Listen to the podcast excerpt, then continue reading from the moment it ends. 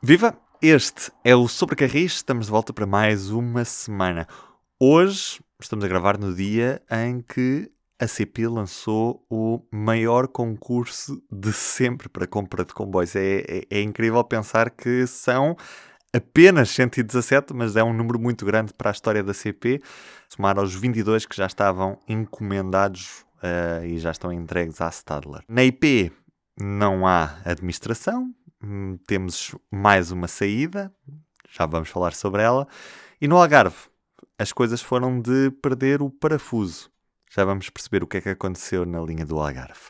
Eu sou o Ruben Martins, como sempre, Carlos Cipriano e Diogo Ferreira Nunes. Viva, bem-vindos! Olá, Viva, olá! Diogo, hoje estiveste em Guifões, naquilo que foi o lançamento deste concurso para os cento e dezassete comboios de, de, novos para a C P.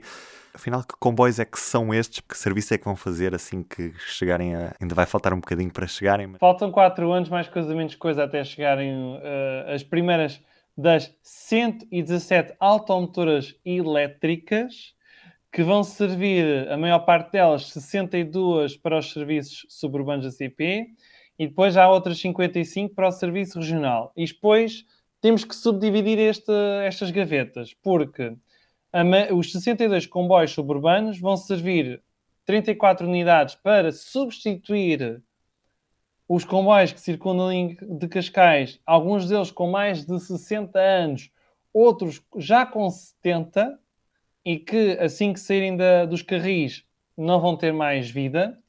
Depois há outras dezasseis automotoras para as linhas de Sintra, Azambuja e do Sado, e depois ainda que vão reforçar os serviços em, nas linhas de Sintra, Azambuja e no Sado, e depois há mais doze comboios que vão reforçar os serviços urbanos do Porto. Nas na, as cinquenta e cinco automotoras do serviço regional vão servir, sobretudo, para substituir as U T E vinte e dois quarenta, U T Es porque são composições com três carruagens cada uma, neste, no meio ferroviário conhecidas como Elicanessas, e que, quando saírem deste serviço regional, dificilmente poderão ter outra chance que não um pontual reforço de serviço ou, eventualmente, algumas unidades que estarem para a reserva. Depois, há ainda a opção de, até dois mil e vinte e oito, ser dada a ordem para encomendar mais vinte e quatro automotoras. Metade, doze para a Grande Lisboa, a outra metade para o Grande Porto. Dependerá do nível de crescimento de procura nos próximos anos. Ficamos a perguntar, então, e as automotoras para o serviço de longo curso que, entretanto, a C P vai ter de explorar, ou não, quando houver uma linha de alta velocidade em Portugal? Uh, o objetivo mantém-se, mas o serviço da Alfa Pendular não, é, não está contemplado no contrato de serviço público entre o Estado e a C P. Isso quer dizer que a C P vai ter de comprar com o próprio dinheiro ou então pedir um empréstimo para fazer essa encomenda.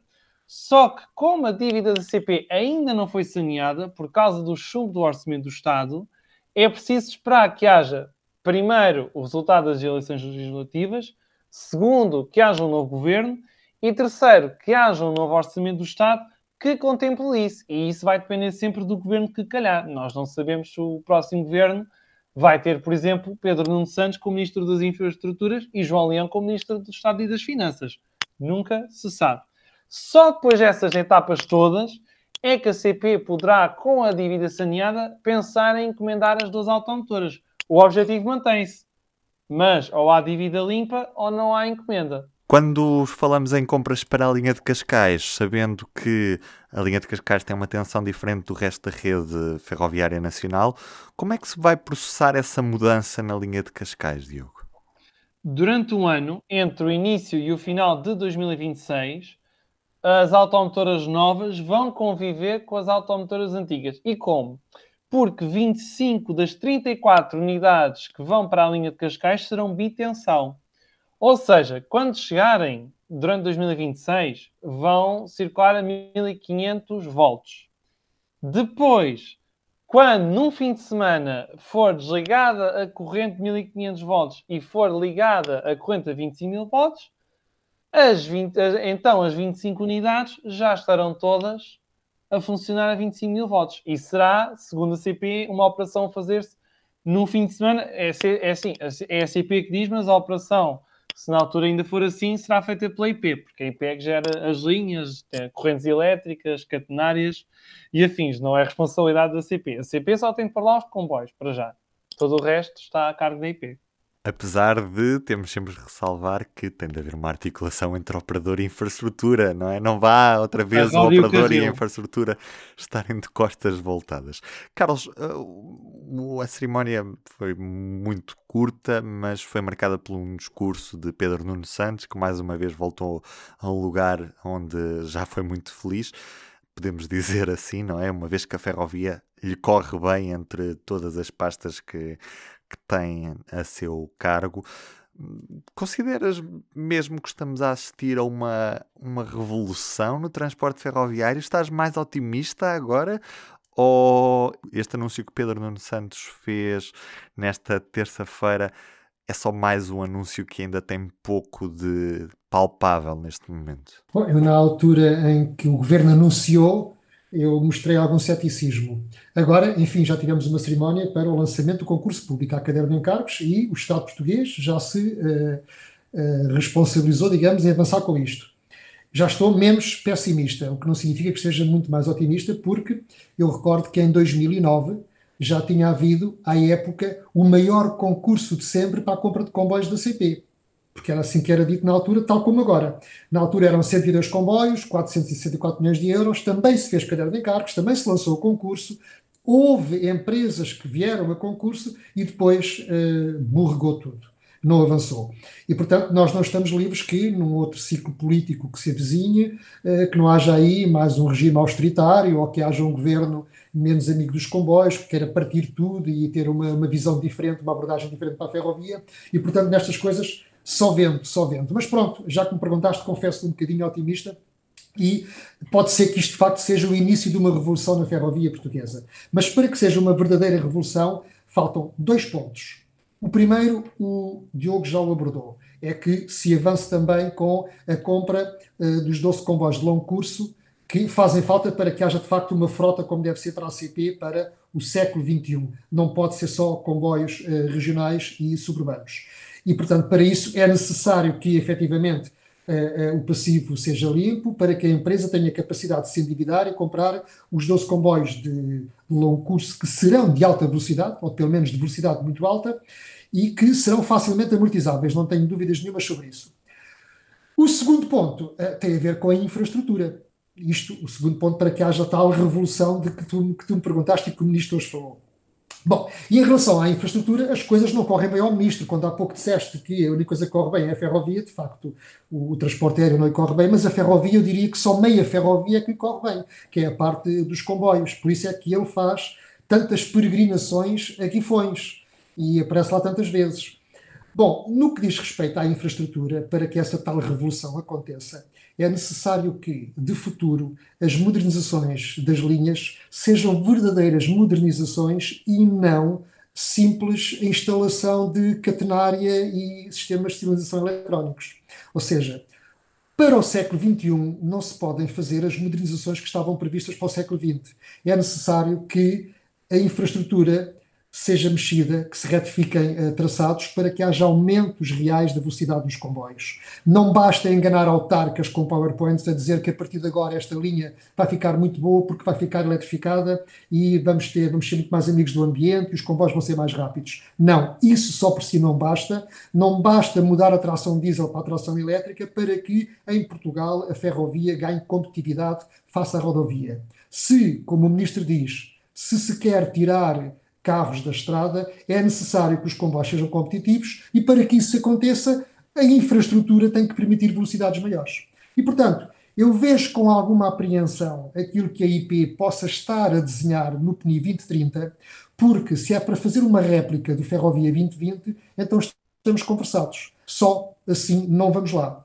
E, portanto, a minha apreensão é esta, é não continuemos com modernizações low cost, já falámos aqui dela, já demos o exemplo do Algarve, em que mesmo comboios sem paragem no troço Tunes-Lagos, por exemplo, vão passar a vinte e quatro quilómetros por hora nas estações, já falámos que no Algarve não há realmente verdadeiros aumentos de velocidade porque se limitaram a pôr a catenária. Já falámos que no troço sul da linha do oeste, esta modernização, pseudo-modernização que está a ser feita, vai trazer muito pouco em termos de ganhos de tempo.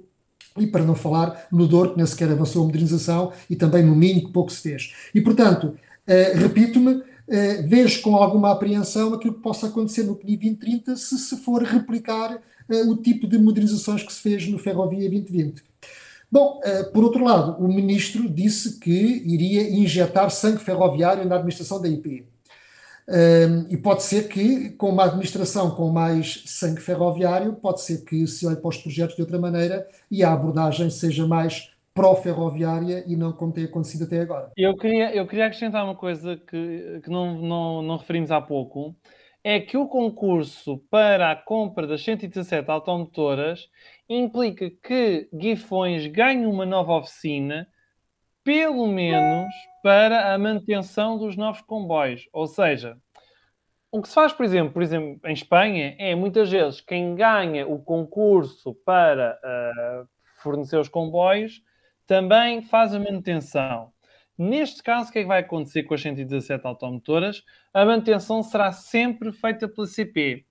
E depois o concurso contempla quinze por cento, se não estou em erro, para a produção nacional. Ou seja, se um concorrente se comprometer em que todas as etapas do comboio passem por Portugal, nomeadamente por Guifões, pela tal oficina, fica com todos os quinze por cento na pontuação para, uh, o, para o concurso, o que pode conferir aqui uma vantagem importante.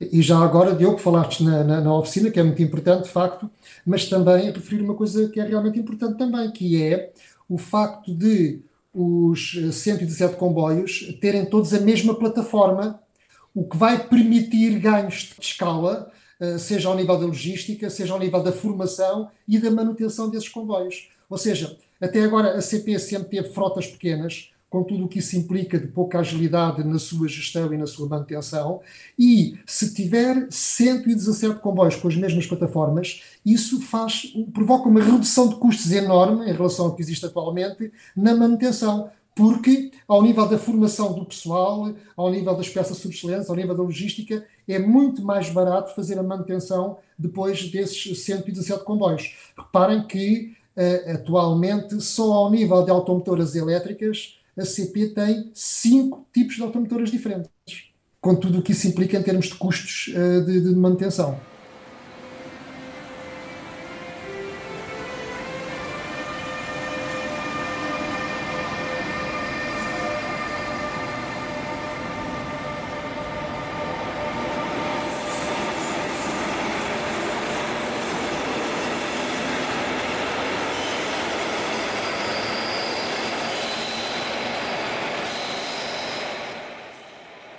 Que tivemos dos últimos dias é de que António Laranjo está mesmo de saída da Infraestruturas de Portugal, vai passar a coordenar a candidatura ibérica ao Mundial de dois mil e trinta, o Mundial de Futebol, mas a administração já estava em gestão há, há cerca de um ano e agora ainda vai ter de esperar pelo, pelas próximas eleições e pela nomeação do, do próximo governo. Carlos, neste cenário, o que é que se espera nos próximos meses para a ferrovia em Portugal? Eu penso que podem ser meses muito decisivos ou não, tudo depende do resultado das eleições, do governo que daí sair e dos ministros que forem, que forem nomeados, não é? Apesar de tudo, há um certo consenso em Portugal atualmente em relação à ferrovia e, portanto, seja qual for o governo, seja qual for o partido, seja qual for a coligação, acho que em relação à ferrovia poderá não haver grandes alterações, mas pode haver abordagens diferentes, como eu disse. Pode haver uh, perspectivas diferentes de, de pegar na, na empresa pública C P e tentar, eventualmente, uh, ter um rumo diferente. Mas eu penso que vai ter sempre de passar pela continuação do investimento. Agora, ao nível da C P, há coisas que estão em velocidade de cruzeiro. Eu penso que este concurso público, enfim, é o ano em que os concorrentes vão aparecer, portanto, eh, poderá continuar a avançar.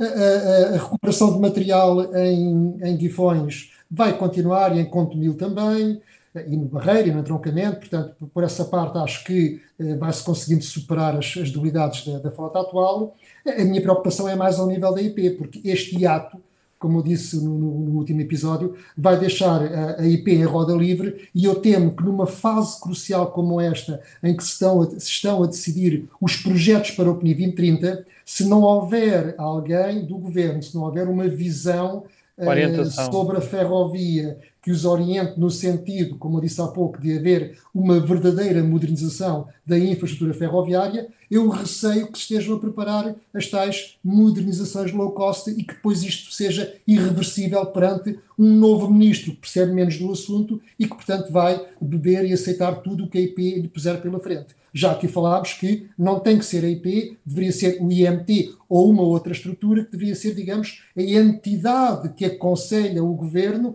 e que deveria delinear uma estratégia para a ferrovia. À falta disso, é a I P em roda livre, como eu já disse, que vai fazer o que apetecer. Diogo. Só dizer que, além das obras para dois mil e trinta, é preciso que não se atrasem ainda mais as obras do Ferrovia vinte vinte, porque elas continuam a, continuam a existir. Uh, não, não, antes de concluir o vinte trinta, é preciso concluir o que era o Ferrovia vinte vinte e que já leva um atraso de três anos e tal. Mais coisa, menos coisa. É por isso que não se pode afirmar, Ruben, como há pouco disseste, que a ferrovia é a única coisa que corre bem ao ministro. Como eu disse, é só meia ferrovia. Na semana passada tivemos também um pequeno descarrilamento no Algarve, nada de muito grave em termos de consequências. Teve sim consequências naquilo que foi a operação da linha do Algarve durante cerca de um dia. Isto porque o descarrilamento acontece ao início da tarde e é só resolvido no dia seguinte. Estamos assim tão mal em termos de comboios de socorro e na capacidade de resolver estes pequenos descarrilamentos que acontecem na nossa ferrovia que uh, não conseguimos reabrir facilmente uma, uma linha em poucas horas, Diogo? A mim parece-me muito estranho que em dois mil e vinte e um seja preciso um comboio vir de Campolide para resolver uma situação no Algarve, mais de trezentos quilómetros depois, e depois de ter atravessado a Ponte vinte e cinco de Abril, ter atravessado toda a linha ferroviária na zona da Península de Setúbal, Alentejo, e depois entrar pelas Serras Algarvias por aí adentro. Parece um pouco estranho. Eu até comentei convosco na altura, mas por que raio que não há um meio de socorro ali no meio, entre, entre Lisboa e o Algarve? Não, não haveria espaço para haver alguma coisa? Quer dizer, eu sei que é uma medida que custa algum dinheiro, mas comparando o custo com uh, a poupança que depois tem em termos de fecho de, de serviço, porque a questão foi... Além da linha ter ficado interrompida durante várias horas, foi preciso depois colocar autocarros a servir uh, aquelas pessoas, o que também tem mais um custo. Uh, não sei se não valeria a pena considerar, pelo menos, ter um meio de socorro ali perto, ali para o Alentejo e para o Algarve. Diogo, isso seria a situação ideal, não é? A Suíça, por exemplo, que é sempre um excelente exemplo no que diz respeito à ferrovia, eles têm sempre locomotivas de reserva nos principais polos da rede e sempre que há uma avaria resolvem-na em muito poucos minutos. Mas isso falo quem pode, não quem quer. A verdade é que um comboio de socorro é um meio que está parado a maior parte do tempo e, e espera-se que, esteja, que assim esteja, e quanto mais tempo estiver parado melhor, é bom sinal, mas que tem custos, manutenção desse comboio, não é? E também o próprio pessoal, e portanto eu diria que ter um comboio desses do Algarve uh, uh, seria extremamente caro. Diria que se no calhar no um Barreiro, mas ali no meio? Talvez no Barreiro já se justificasse, sempre se poupava algum tempo, não é? Em Campolide já acho mais complicado porque a hora de ponta, depois atravessar a ponta, etcétera. Mas uh, de facto os comboios de socorro têm, têm, têm, têm esse custo. Idealmente, sim, deveria haver uh, mais espalhados pela rede, como também deveria haver uma locomotiva de reserva no Algarve, nem que fosse uma duas seiscentas, mas a verdade é que não há e, portanto, se, como já aconteceu, haveria uma locomotiva do, do Intercidades uh, na Serra Algarvia ou em pleno Algarve, é preciso que vá uma locomotiva desde Lisboa para ir uh, prestar socorro ao comboio. E sim, é verdade que o sul do país está um bocado desfalcado a esse nível. E, e já agora também em termos de infraestrutura, deixem-me dizer que o que causou o, a, o descarrilamento foi um, um parafuso colocado em cima da via e sabemos que naquela zona a via férrea não é vedada. Aliás, são muitos os quilómetros de ferrovia no Algarve em que não existe uma separação do canal ferroviário através de, de vedações. pondo em causa também o, a segurança e a fiabilidade da operação ferroviária.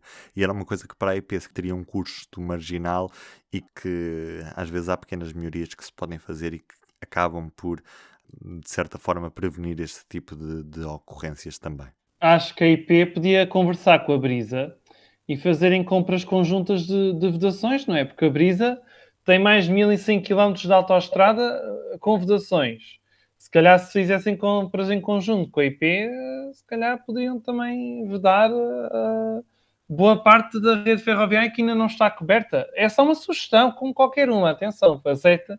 Aceitem se quiserem, é só uma sugestão. Carlos Cipriano, neste parafuso, tu escreveste que foi colocado de propósito. O que é que sabemos ao certo sobre, sobre ele? Que tipo de parafuso é este? As pessoas ficaram um pouco intrigadas, não é? O que é que fazia um parafuso em cima da linha, da linha férrea e, e como é que podes uh, afirmar que ele foi lá colocado de propósito? É o que se depreende da, da informação tornada pública pelo, pelo S P I A F, não é? Porque uh, dizem que Uh, verificaram os parâmetros da via e verificaram uh, os parâmetros relacionados com o material circulante e, não tendo havido nenhuma falha por parte da infraestrutura nem por parte do material circulante, então o motivo do desquilamento foi de facto aquele parafuso de grandes dimensões, não é? Não é aqueles parafusos que as pessoas usam em casa para pendurar um quadro na parede, é um parafuso usado na infraestrutura ferroviária e que estava colocado numa posição que tudo indica se destinava de facto a provocar algum dano, a provocar um descarrilamento tal como estava colocado, ainda por cima em plena curva,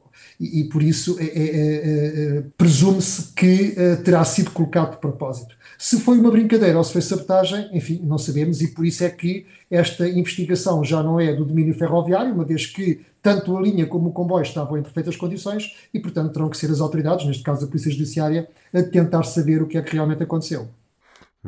Para fechar este episódio, eu não posso deixar de, de falar nas várias boas notícias ferroviárias que temos, que temos neste mês de dezembro, com a entrada em vigor do novo horário de inverno dos vários operadores europeus. Começo já aqui ao lado, só mesmo para, para falar no facto de a linha de alta velocidade entre Madrid e Orense, na Galiza, vai ser uh, inaugurada agora no, no próximo dia vinte e um, com uh, circulações bastante rápidas que podem servir também aos portugueses, inclusive às estações. A estação da Godinha uh, vai servir muito bem a zona de Vinhais e de, de Vila Real, e que pode ser também útil para, para, para as pessoas do norte de, de, de Portugal. Um, e, e esta linha é mais um, mais uma, mais um passo na aposta do Estado espanhol em, na rede de alta velocidade, por vezes em prejuízo da, da rede convencional, e aqui sabemos que quando a linha de alta velocidade abrir, a rede convencional existente entre Puebla de Sanabria e, e Orense vai, vai desaparecer, e as curvas na serra, aquele trajeto lindíssimo, vão ser substituídos por túneis, não é? Ganha-se em tempo. Nós fizemos. Perde-se em... Nós fomos dos, dos últimos também a fazer, é verdade. Perde-se em, em, em paisagem nesse caso, mas uh, pronto, uh, são, são coisas que, que acontecem quando... quando a rede ferroviária evolui e se adapta aos padrões do século vinte e um. Mas o que eu queria mesmo realçar... A propósito disso, a ordem de algumas viagens que fiz no Japão, no Shinkansen, que são muito interessantes para quem gosta de comboios e andar no Shinkansen, mas depois, em termos de paisagem, é uma desilusão, porque aquilo vai quase sempre em túnel e, portanto, estamos num túnel, saímos e durante uns décimos de segundo vemos um bocado de paisagem, uma cidadezinha, uma baía, um porto, entretanto entramos noutro túnel e, e faz, faz uma viagem de uma hora e tal misto e não se consegue apreciar a paisagem no Japão. Isso, de facto, é um dos problemas da alta velocidade em zonas de uma, com orografia complicada. É uma pena se, de facto, o ADIF fechar a linha que bordeia a fronteira portuguesa entre Trás-os-Montes e no, e no Alto Minho, uh, só porque inaugurou a linha de alta velocidade. Eu penso que deveriam manter aquele serviço regional, mas, enfim, é lá com eles. E no resto da Europa, no centro da Europa, estamos aqui ah, na Península ah, Ibérica. Ruben, Diogo. Desculpa, serviço regional, e não vais falar do troço Valência de Alcântara?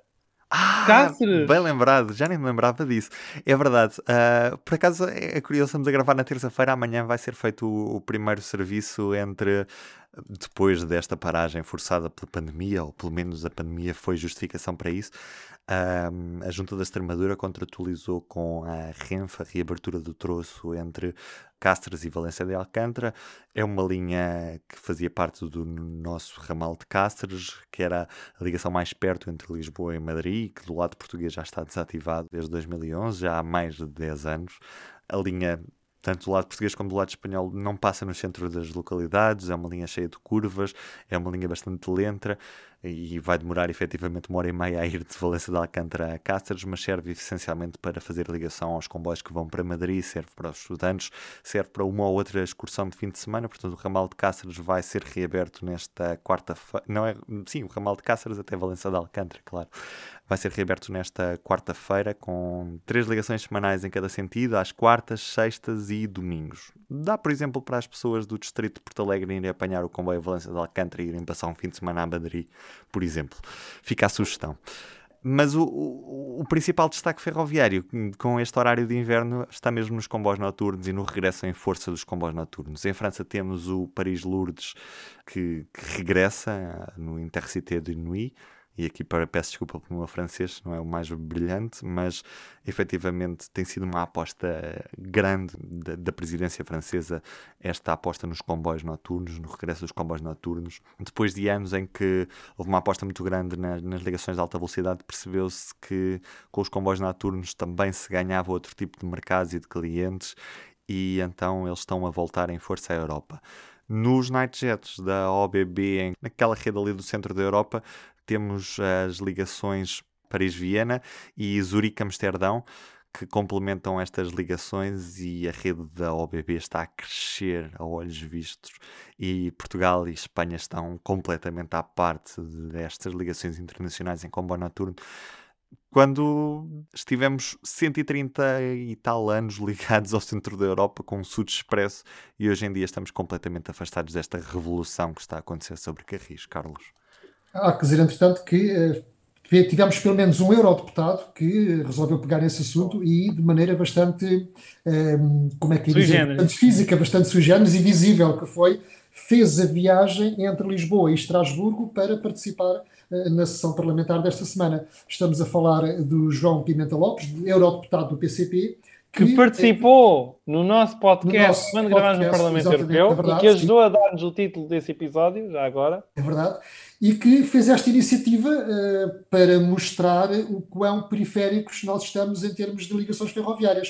De facto, é verdade, quando alguém diz que uh, Portugal está a ser uh, os Balcãs uh, da Europa em termos ferroviários. Só lamento que uma iniciativa deste tipo, já agora, teria muito mais impacto mediático se, em vez de ser um só eurodeputado de um partido, se fosse de facto um grupo de eurodeputados dos vários partidos. Aí sim era uma verdadeira representação a, a viajar de comboio entre Lisboa e Estrasburgo para mostrar, de facto, eh, em, o quanto aumentámos nós a nossa periferia em termos de, de ligações ferroviárias. É engraçado perceber como o, o facto de não termos um Sud Expresso nos condiciona muito, porque a viagem... Tarda em voltar, diga-se passagem, tarda. A viagem aumentou imenso de, de tempo com o facto de não termos uma ligação que nos permita estar nas primeiras horas da manhã na fronteira francesa, e isso tem impactos gigantes naquilo que é o atravessamento da península e deixa-nos completamente desligados, de forma a que é praticamente impensável, se calhar hoje em dia, um,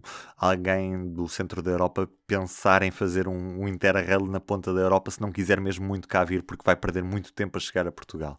E já para não falar que o eurodeputado pagou quase quatrocentos euros de bilhete para os seis comboios, enquanto que se tivesse feito a viagem pelo Sud Expresso e depois apanhado o o T G V para Paris e depois de Paris para Estrasburgo, não só teria demorado menos tempo, teria demorado cerca de vinte e quatro horas, como certamente o bilhete teria ficado mais barato e com mais conforto ainda por cima. Sim, e se fosse da... poderia ter dormido sobre Carris. E o, o que nos deixa a pensar é que se ele fizesse a mesma viagem de avião, em muito menos horas seria muito mais barato, ou seja, todo o cinquenta sistema, euros para todo, Rainer, todo o sistema está a incentivar a viagem através do avião, e, e aqui temos de alterar o paradigma, e o, a França já percebeu isso e está efetivamente a fazê-lo. O ano passado, neste último episódio antes do Natal, nós pedimos ao Pai Natal o regresso do Sud Expresso e da Lusitânia, não se concretizou, não sei se querem repetir a encomenda ao Pai Natal, pode ser que ele este ano se lembre de nós. Se não, olhem, uh, que seja o que tiver de ser no sapatinho. Um grande abraço para vocês, um Feliz Natal para quem nos ouve e até ao próximo episódio. Feliz Natal! Um bom Natal! O público fica no ouvido.